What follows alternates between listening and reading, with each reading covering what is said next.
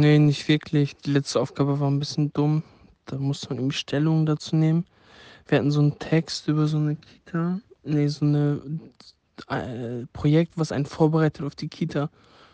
Und dann stand da irgendwie, ob das. Äh, äh, oh, das war richtig dumm. Da habe ich auch dreimal gefragt und dann arbeite ich so, was, was soll man dazu schreiben, ne? Die Aufgabe war ein bisschen dumm, da muss ich irgendwie Stellung nehmen.